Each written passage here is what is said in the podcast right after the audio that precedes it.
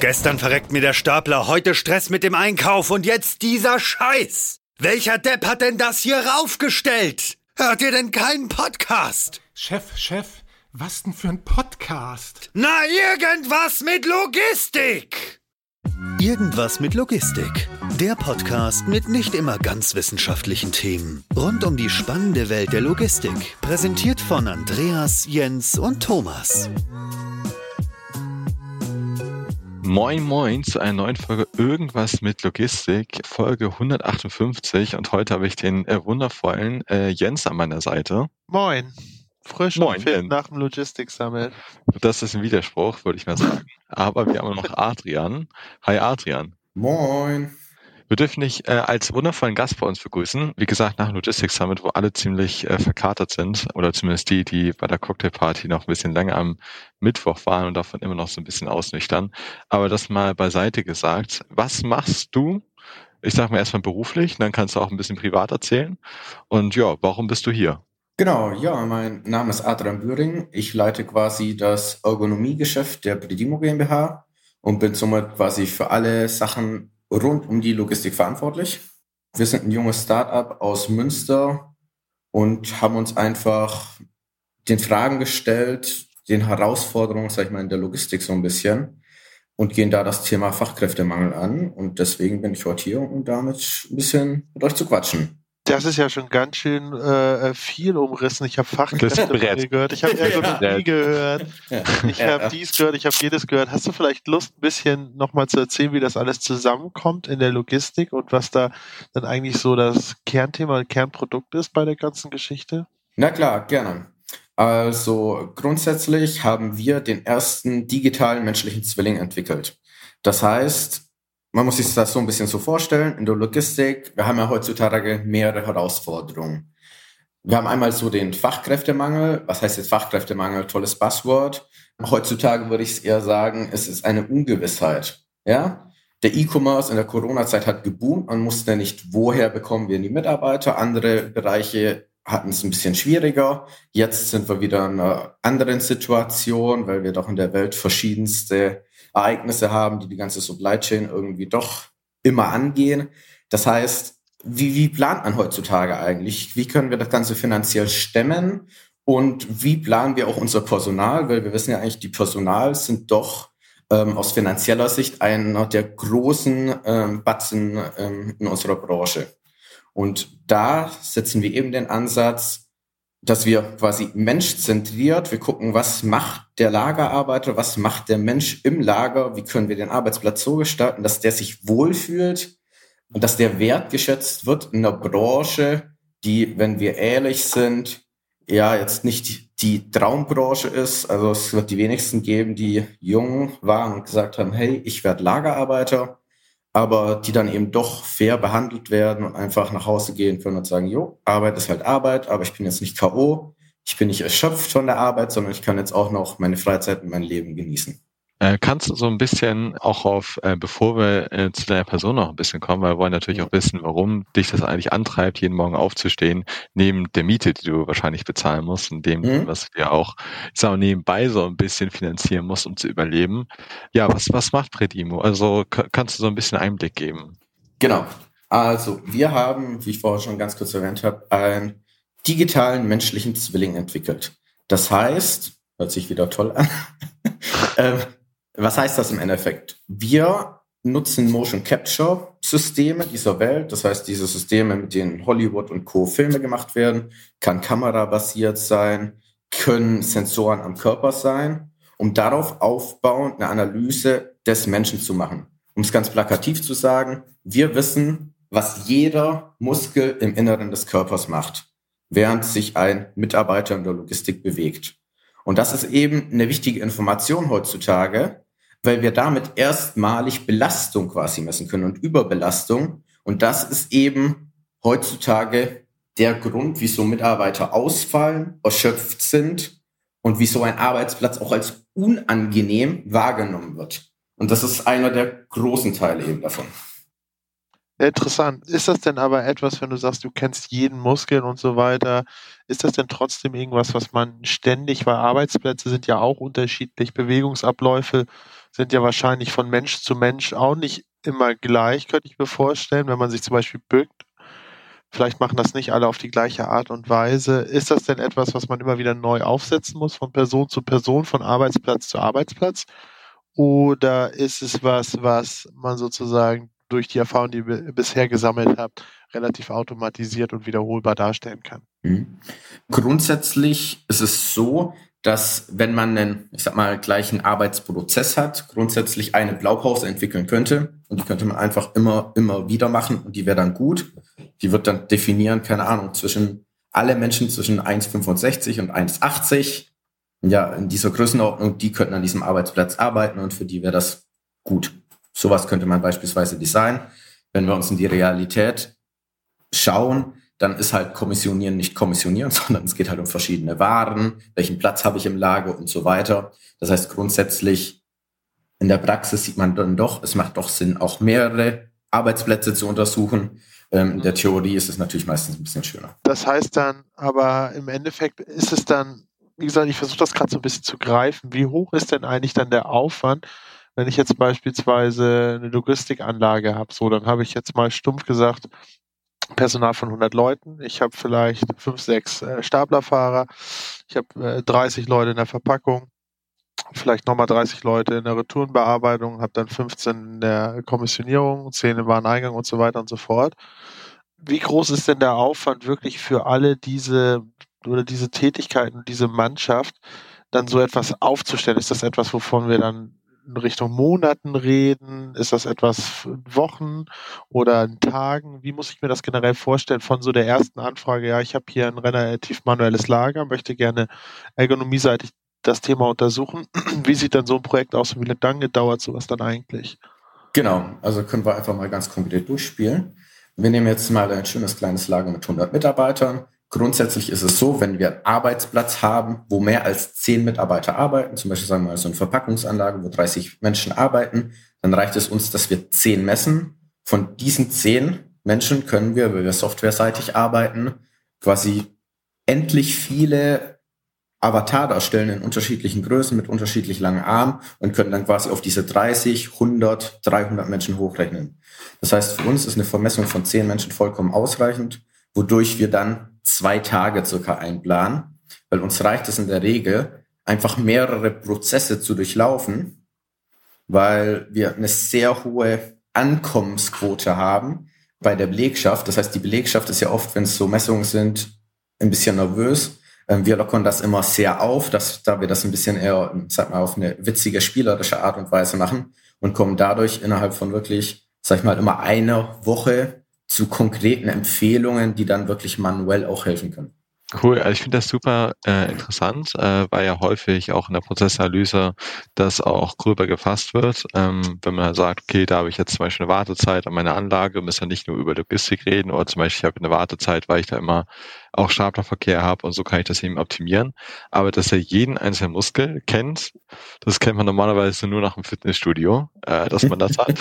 Aber ähm, das ist schon interessant, auch nach einer Woche. Wieso müsste das immer bei, bei einer Site neu machen, immer die zehn neuen Menschen einmessen? Ist das wegen des Prozesses? Genau, es ist im Endeffekt wegen des Prozesses, weil am Ende des Tages, hat das Jens ja schon ganz richtig gesagt, jeder Mensch bewegt sich ja eigentlich am Endeffekt anders. Und jeder Prozess ist auch ein bisschen anders. Ne? Manchmal steht der Tisch da, manchmal ist die Kiste hier.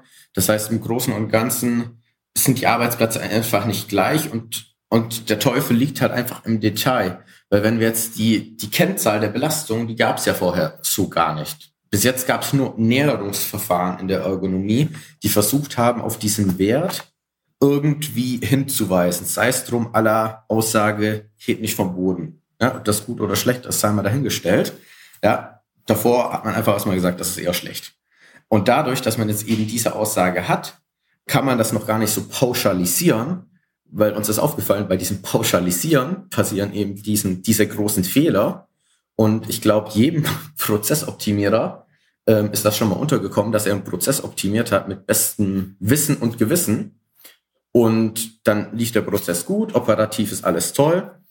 hat sich, sich vielleicht sogar noch an ergonomische Maßnahmen gewandt und hat sich da Gedanken gemacht und kam dann zum Punkt am Ende nach einem Jahr, ja gut, irgendwie die Mitarbeiter klagen mehr, AU-Tage haben sich auch nicht reduziert, aber irgendwie habe ich alles erfüllt. Und das ist jetzt halt eben unser Ansatz, wo wir einfach sagen können, okay, wenn wir dieses jetzt individueller halten und wirklich in den Körper blicken können, dann können wir maßgeschneiderte Empfehlungen geben, die aber auch dann nachhaltig helfen. Wenn wir uns mal ein Lager vorstellen, so ein klassisches Lager vom Wareneingang über ein Lager ins Palettenregal und auch Nachschub vielleicht ins Fachbodenregal, können wir es auch relativ manuell halten. Ähm, möchte ich mal von dir wissen, was ist so äh, der größte äh, Abfuck-Prozess, den du am ehesten ergonomisch ähm, optimieren würdest? Genau. Klassisch ähm, ist bei uns wirklich Kommissionieren, Verpackung, aktuell so einer der Top-Prozesse Genau, weil da sehen wir einfach, dass auch noch sehr viel mit wenig Automatisierung gemacht wird. Einfach, einfach jetzt aus Erfahrungswerten. Deswegen sehen wir da die größte. Beim B- und Entladen merken wir mittlerweile, dass da doch auch ähm, automatisierungstechnisch viel gemacht wird oder eben mit Gabelstaplern gearbeitet wird wo natürlich unsere Analyse auch Sinn macht, wir aber wirklich auf diesen schweren Zweimann-Handling, braucht heutzutage kein Mensch mehr in meinen Augen, kann man super umgehen. Also genau diese Themen, wo es um schwere Arbeit geht, genau da werden wir quasi gebraucht. Kannst du vielleicht auch dann in dem Zuge ein bisschen erklären oder noch mal ein bisschen weiter ausführen, wie ihr dann den Erfolg eigentlich messbar macht? Also woran erkenne ich denn dann, das hat was gebracht, weil im Endeffekt ist das ja was, ähm, Ergonomie kann natürlich dazu führen, dass die Leute äh, in der ersten Distanz schneller werden, aber sowas wie zum Beispiel, dass sie jetzt nicht den Job wechseln, weil die Arbeit nicht mehr so weh tut am Ende des Tages oder du länger diesen Job machen kannst, das ist ja krass schwer fassbar zu machen und auf euch zurückzuführen, oder? Genau, also klar, harte Faktoren hast du gerade selbst genannt. Ich sag mal, das ist ja ganz klassisch, kennt jeder aus dem Tagesgeschäft, einfach Produktivität. Vielleicht kann ich die Prozesse noch selbst irgendwie unterteilen und schaue, ist der schneller oder langsamer. Aber natürlich haben wir auch so ein bisschen diese weicheren Faktoren. Und da bringen wir halt eben jetzt diese Kennzahl der Belastung ein. Also wir sprechen nicht nur über Muskeln, sondern wir sprechen auch über Gelenke. Das ist eigentlich das, über was wir primär sprechen. Und können dann eben mitteilen, okay, dadurch, dass wir jetzt am Arbeitsplatz waren, haben wir irgendwie die Belastung der Schulter um 40 Prozent reduziert. Und dadurch, dass wir jetzt natürlich eine Menge Daten mittlerweile gesammelt haben und dann auch auf AU-Tage schließen können, können wir quasi predikten, was bedeutet das möglicherweise, wie stark die AU-Tage runtergehen? Also wir haben da quasi mittlerweile wirklich eine Datenmenge gesammelt, um dann auf die AU-Tage zu schließen. Hast du da vielleicht mal einen beispielhaften Wert? Das würde mich mega interessieren. Genau, also sage ich mal so im, im, Schnitt, so ein Lagermitarbeiter ist meistens zwischen 19 und 21 Tage im Jahr krank. Einfach mal so als Wert. Und davon gehen, man glaubt es kaum, im Schnitt 14 Tage aufgrund von muskuloskeletalen Erkrankungen. Das heißt, ich bin einfach zu K.O., meine Muskeln wollen nicht mehr, ich habe Rücken zurück. Sag nochmal, wie viel waren das? 20? 19 bis 21. Mach mal, mach mal 20. Tage. Komm, machen wir Wenn 20. ich 250 Tage rechne, ich wollte gerade das wo ja ein Mitarbeiter genau. arbeitet, also 20 durch 250, hat einer schnell einen Taschenrechner? Äh, ich habe 8 Prozent, irgendwie sowas in dem Dreh. Und das ist ohne Teilzeiten, wie zum Beispiel mal äh, Pipi-Pause, Raucherpause, Dampfpause, irgendwelche anderen Pausen. Das ist, glaube ich, ähm, sollten sich mal ein paar 3PL anhören, weil ich weiß von großen 3PLern, Jens, ich weiß nicht, ob das in deinem CV auch steht, ob die auch damit rechnen, aber ich weiß zu anderen auf jeden Fall, dass sie mit unter 10% teilweise rechnen und äh, würde ich mal sagen, das ist dann falsch. Ja, also ich glaube auch, also sowas, was ich im Durchschnitt eher mitbekomme, waren eigentlich eher sogar 12%, 10, 12% Krankenquote. Also das ja. kann ich sagen, das ist der aktuelle Bericht der Bundesregierung, weil den habe ich vorliegen. Aber natürlich habt ihr recht, wir haben auch Kunden, das ist deutlich höher. Wir haben aber auch Kunden, das ist deutlich geringer. Ne? Also es ist halt immer ein von bis. Deswegen ist es schwierig zu sagen. Es ist halt wirklich auch branchenabhängig, muss man einfach so sagen.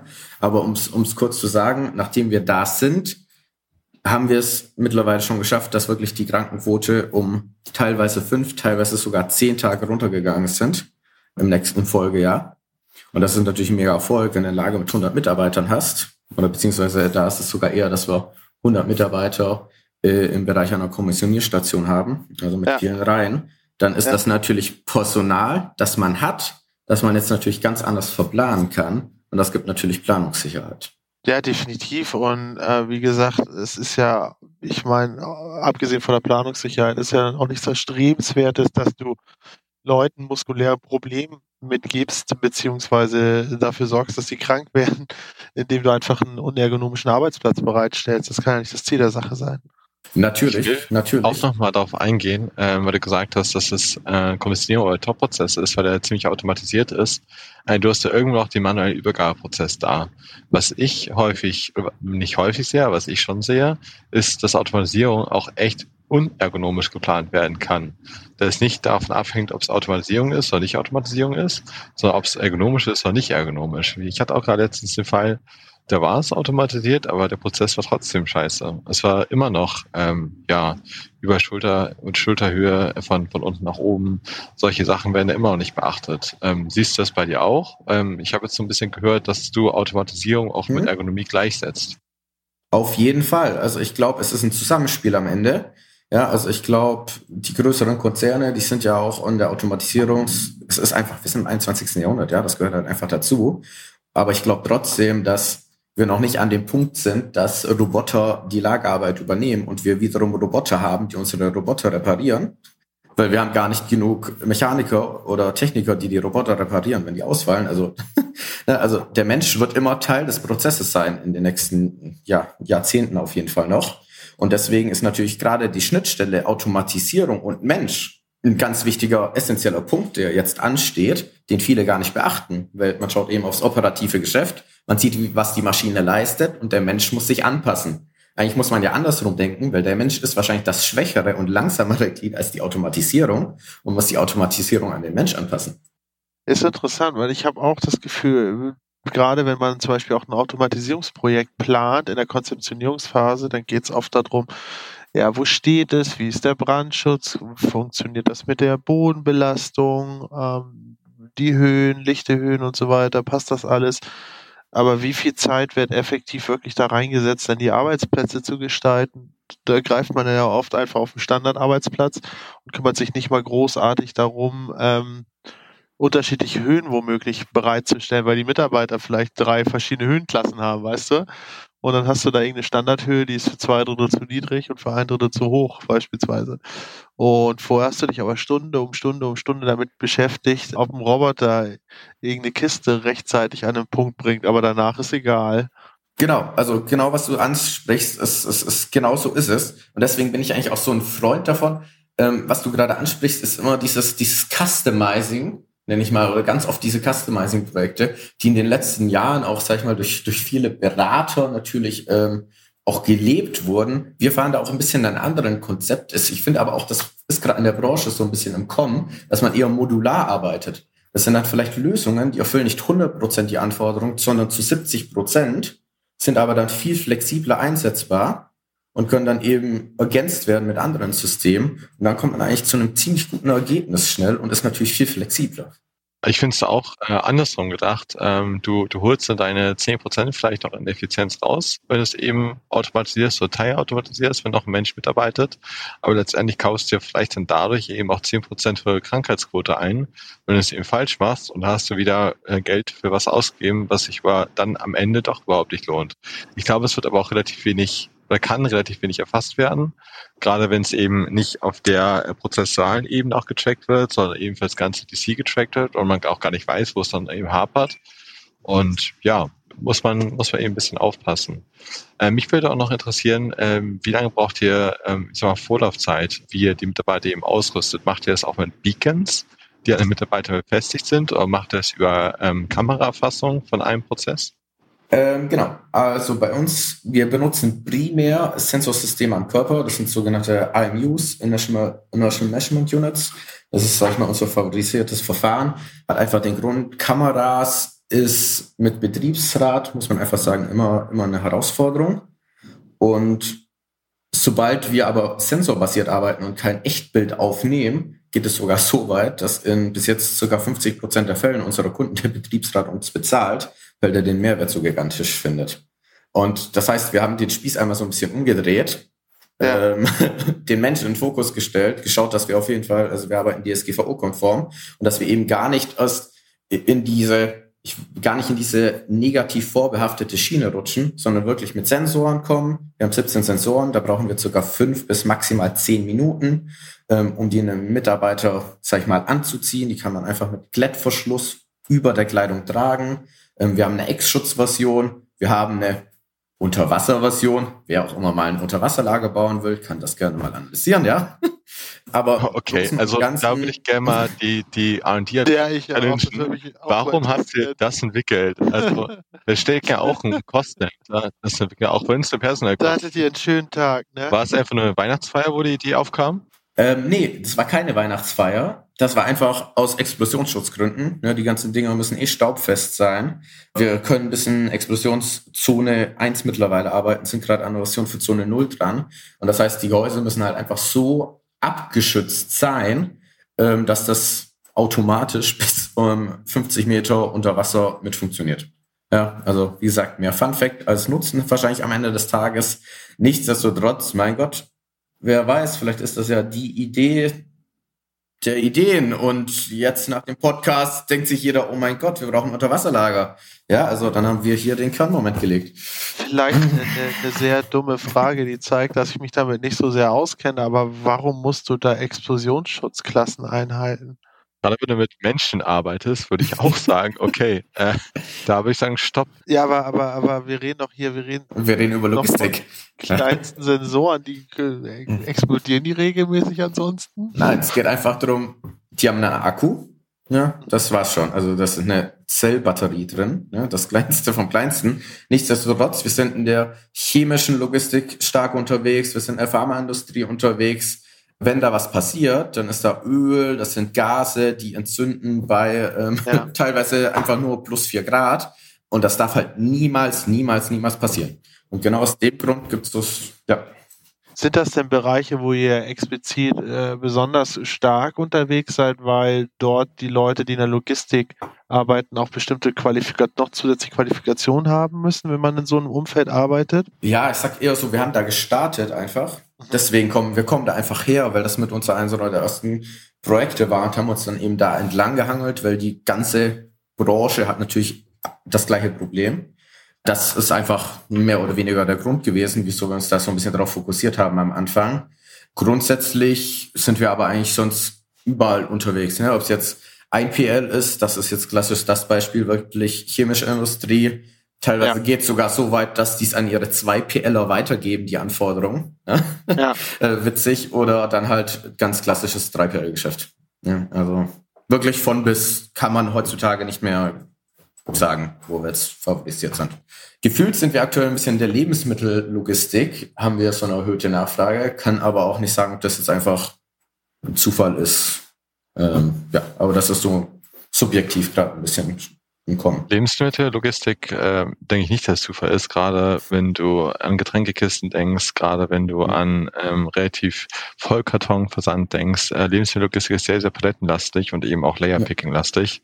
Ähm, deswegen kann ich mir das sehr gut erklären. Und natürlich ähm, läuft immer mehr. Ähm, da ist noch ein großer Wachstumsmarkt. Ähm, und ich denke, deswegen ist das gerade so ein bisschen nachgezogen. Und da ist der Schwung, den ihr gerade mitnehmt. Ähm, wenn du so in den Apparel-Bereich gehst ähm, und eben Kleinteil-Sachen wie General Merchandise, da hast du, na klar, kannst du da eben auch die, die Distanzen ähm, schlecht dimensionieren, dass du lange Distanzen gehen musst, greifen musst, heben musst. Aber da sind die äh, Ladegewichte einfach relativ gering. Da hast du schon mal eine Dimension erschlagen damit. Das stimmt. Nee, das ist, hört sich sehr plausibel an, ne? Also auf jeden Fall. Und genau, wie ihr schon gesagt habt, für die Kleinteile, es gibt einfach da auch schon, muss man sagen, gute modulare Automatisierungslösungen von BIS, ähm, wo man natürlich auch ja einfach schon gute Lösungen finden kann. Ne? Wie ist es eigentlich so in Kombination mit ähm, aktiven, passiven ähm, Exoskeletten? Habt ihr da irgendeine Partnerschaft mit den einschlägigen Firmen, wo ihr sagt, boah, mhm. also das ist zu stark, ähm, da können wir analysieren, was wir wollen, verbessern mhm. können wir es nicht, weil der Rücken ist kaputt. Ähm, da musst du dir was anderes einfallen lassen. Exoskelette ist immer ein Thema, immer wieder bei uns. Wir machen jetzt gerade einen der größten Exoskelettstudien der Welt mit neun Exoskeletten, also Hersteller von Exoskeletten und untersuchen die. Das ist eine Kooperation mit der BASF in Münster, also wirklich im Lager. Und da untersuchen wir eben von subjektiven Empfinden bis objektiv, was bringt das wirklich und bis wann kann man so ein Exoskelett eigentlich nutzen, weil ich sag's immer so, so, so ganz nett, wir sind so ein bisschen so ein Techniker auf. Ja, wir sind Ingenieure und Physiker, wir sind keine Sales-Leute. Wenn aber natürlich ein äh, Exoskelettverkäufer kommt, der verkauft sich natürlich sehr, sehr gut. Aber für mich ist es eigentlich ganz spannend, genau, wie du es gesagt hast, ab wann bringt mir das was und bis wann bringt mir das was überhaupt? Und das ergründen wir gerade. Und ich hoffe, dass wir da in einem halben Jahr damit fertig sind und dann, ja, wird da auch die Allgemeinheit davon profitieren. Du sprichst das so ein bisschen als Konkurrenz an. Ist das Konkurrenz? Konkurrenz. Nee, Konkurrenz würde ich, würde ich nicht sagen. Also ich bin selbst Automatisierungsingenieur und habe in der Exoskelett-Branche gearbeitet. Deswegen finde ich das super geil, was die machen. Äh, Konkurrenz? Nee, nee, gar nicht. Ich mag, also das ist so ein grundsätzliches Sales-Verhalten aktuell. Ähm, diese Exoskelett-Branche hat so ein bisschen geboomt und viele unserer Kunden haben aktuell viele gekauft und viele liegen in der Ecke. Und ich finde, da ist, da ist in den letzten Jahren so eine Blase übergekommen, wo plötzlich jeder in Exoskelette investiert hat, ohne sich da groß Gedanken drüber zu machen. Das ist einfach so von meinem Grundwesen vom Vorgehen. Ich bin ein Analyst. Ich mache immer eine Ist-Aufnahme, will harte Kennzahlen haben und will darauf aufbauend handeln. Deswegen auch unsere Entwicklung im Endeffekt, Gesundheit als Kennzahl mal zu verpacken, weil davor war ja. alles auch subjektiv. Und das ging mir alles so ein bisschen zu schnell. Das ist einfach so eher so eine persönliche Sache, weil ich einfach ein zahlenorientierter Mensch bin, ja. Ist es denn so, dass das deiner Meinung nach auch so der nächste Schritt ist, dass das sozusagen immer mehr kommen wird, dass Tätigkeiten durch Unterstützung des Menschen, seien jetzt mein Exoskelett oder so es ähnliche Sachen, Menschen dahingehend dann unterstützt werden, um ergonomisch arbeiten zu können in Umgebungen, die man vielleicht nicht unbedingt automatisieren kann? Oder kann man wirklich alles dadurch dann abgreifen, dass ich sage, okay, die Handbewegung mache ich jetzt nur noch so und nicht mehr so rum, dann ja. äh, tue ich meinem Körper sehr viel Gutes und werde sowas wie eine unterstützende mechanische Konstruktion an meinem Körper gar nicht gebraucht. Ich habe da fast schon so ein bisschen so Cyborg-Vibes, wenn ich, wenn ich äh, Exoskelette sehe.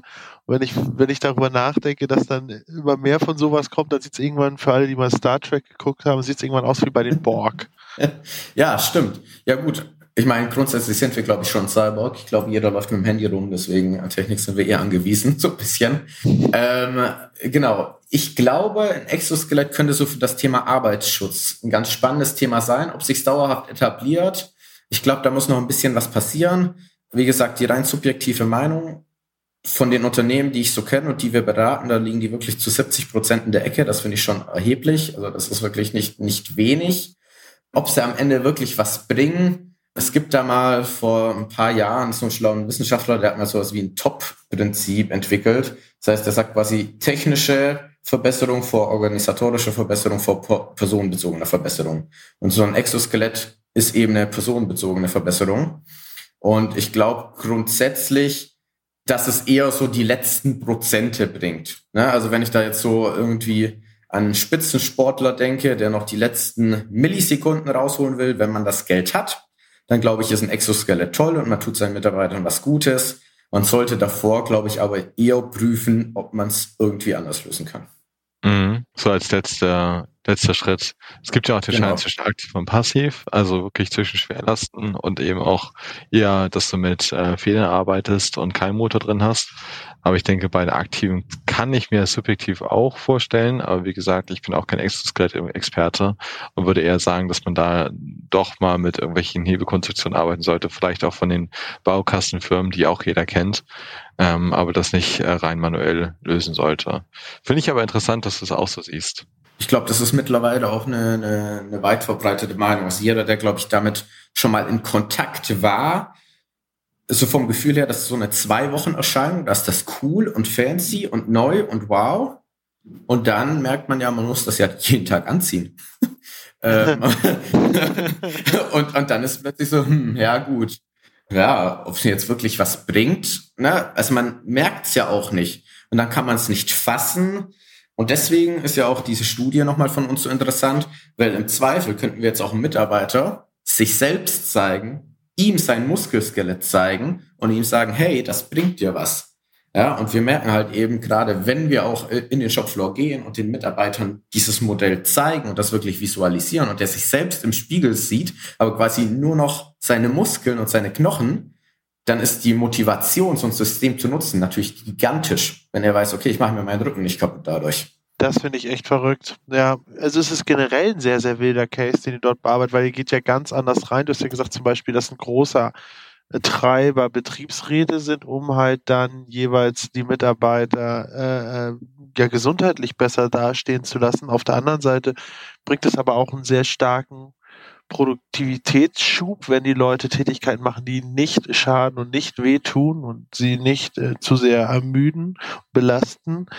Das ist an und für sich ein sehr, sehr interessanter Pitch generell, den ihr dort fahrt, ne? Und ja sehr, sehr weit abseits von dem, was man klassischerweise kennt, dass man dann irgendwie zwei Balken zeigt und so teuer ist das heute und mit uns seid ihr nur noch so teuer. Weißt genau. du, das ist ja eine ganz, ganz, ganz andere Geschichte reinzugehen und auch die Story zu erzählen. Das finde ich sehr, sehr spannend, auch weil, weil oft, was ja auch komplett anders ist, gerade jetzt das Beispiel, was du genannt hast, ist ja oft so, wenn du solche oder investierst in Lager, sei es jetzt in Software oder in Technik, völlig, völlig egal in was, du hast ja meistens mit Leuten zu tun, die sich für das Investment entscheiden, die aber gar nicht selber dort arbeiten, mhm. sondern halt das Investment äh, bewerten, ja oder nein. Aber ihr, ihr arbeitet dann ja wirklich auch dann direkt mit den Leuten, die dann da auch was von haben. Und das ist bestimmt sehr, sehr interessant, glaube ich. Auf jeden Fall. Und genau wie du es beschreibst, das ist ein spannender Weg, den wir gehen.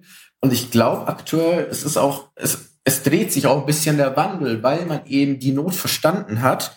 Operatives Geschäft, klar, wir müssen unser Geld verdienen. Aber am Ende des Tages sitzt da halt auch ein Mensch, so das Thema New Works angekommen, überall im Büro. Ähm, ne? Also ich meine, ich weiß nicht, wenn ich hier unsere Mitarbeiter angucke, jeder hat eine Blume und eine Pflanze im Büro und was weiß ich. Ja, und im Lager wie das da manchmal aussieht, da kann sich ja auch keiner wohlfühlen. Und einfach, dass das Thema Wertschätzung jetzt auch so im Lager ankommt, das ist für mich schon so fast eine Mission geworden mittlerweile, weil ich kenne das. Ich habe da früher auch mal quasi immer selbst gearbeitet und ich, und ich weiß, was das halt für ein Knochenjob ist. Das ist halt ja. einfach harte Arbeit so und ja, das darf man nicht unterschätzen.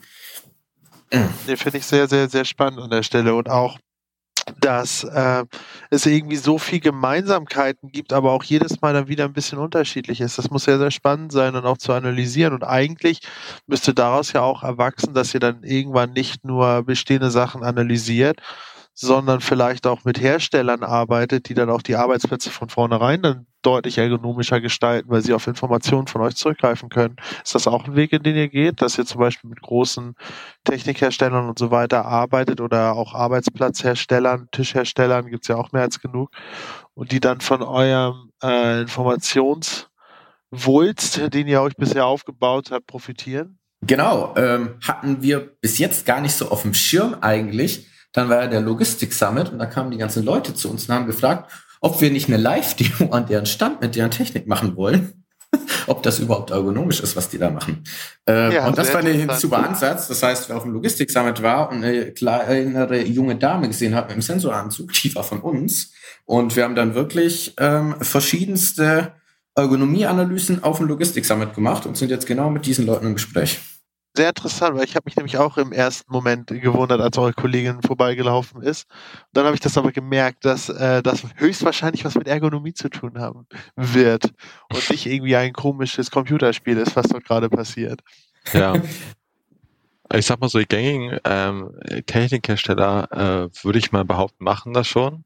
Aber es ist immer die Frage, ob das dann auch konstant beibehalten wird für die ich sag mal, Neuerfindungen, die dann eben in der Versionierung dann später auf den Markt kommen, da wird es schon betrachtet, aber dann, dass du es auch konstant beibehältst. Und wenn du eine Kleinigkeit änderst, kannst du einen großen Einfluss haben, ob es eben dann noch ergonomisch bleibt und nicht. Und daran hapert es immer. Ich sage mal, initial schon, aber konstant, kontinuierlich Verbesserung eher, eher weniger. Ja, stimme ich dir grundsätzlich zu, einfach weil ich aus dem Produktdesign ähm, komme und man möchte einfach in den Bereich einmal investieren und dann hat man eine Blaupause und passt die sich dann so an, wie es passt.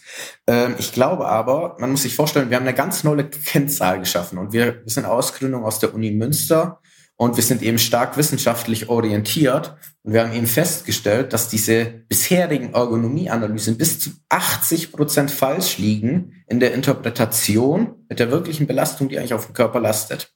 Und das ist halt 80 Prozent. Das ist halt so viel, dass eigentlich auf kurz oder lang so ein Hersteller gezwungen sein wird, mit unserem System zu arbeiten, um überhaupt noch damit werben zu können, dass es ergonomisch ist.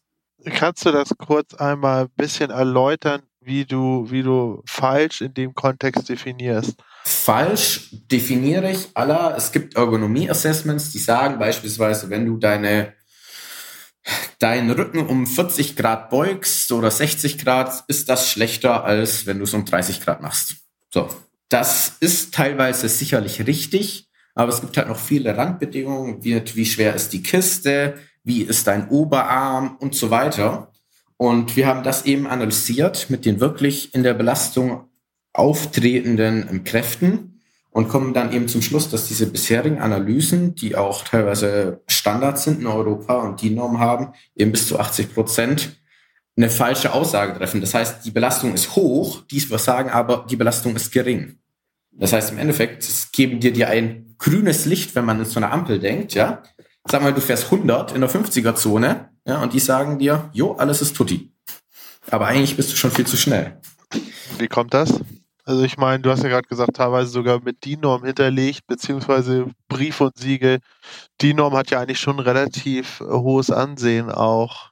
Es, ich sag, ich mach's ganz einfach und nicht wissenschaftlich. Ist Ja, einfach. Ein histori ist ein historisches Ding. Also so die State-of-the-Art-Analyse-Tools in der Ergonomie kommen von 1997. Teilweise gibt es sogar noch die Normen von 56, die benutzt werden. In diesen 70 und 30 Jahren hat die Wissenschaft und die Welt sich ein bisschen verändert. Mhm. Und das ist halt einfach so der Grund in dieser Ergonomie. Ich meine, das ist ja auch keine große Wertschätzung. Also wenn wir an klassischen Prozess denken, da kommt der Operative, macht das Tagesgeschäft, kommt der Lean Manager und schaut nach Verschwendung. Ja, und dann kommt am Ende vielleicht noch so der Ergonomie-Mensch, der Gesundheitsmanager und darf noch ein bisschen was retten, wenn er Glück hat. Also die Wertschätzung für den Gesundheitsbereich war in den letzten Jahren nicht sehr groß. Und genauso geht's halt in der Forschung in diesem Bereich vor. Ja, da ist die Wertschätzung auch nicht sehr groß und deswegen passiert da wenig. Und das hat einfach eher so historisch-politische Gründe, wieso da immer noch sehr, sehr alte Sachen benutzt werden. Aber im Endeffekt zeigst du ja wiederum, beziehungsweise zeigt ihr wiederum, dass der Business Case ja durchaus da ist. So, also dass da definitiv Interesse ist, und da schließt sich wahrscheinlich wieder der Kreis ein bisschen, als du am Anfang äh, deine drei, vier Buzzwords rausgeknallt hast, unter anderem auch Mitarbeitermangel, beziehungsweise mit der, die Schwierigkeit, Mitarbeiter dort zu halten.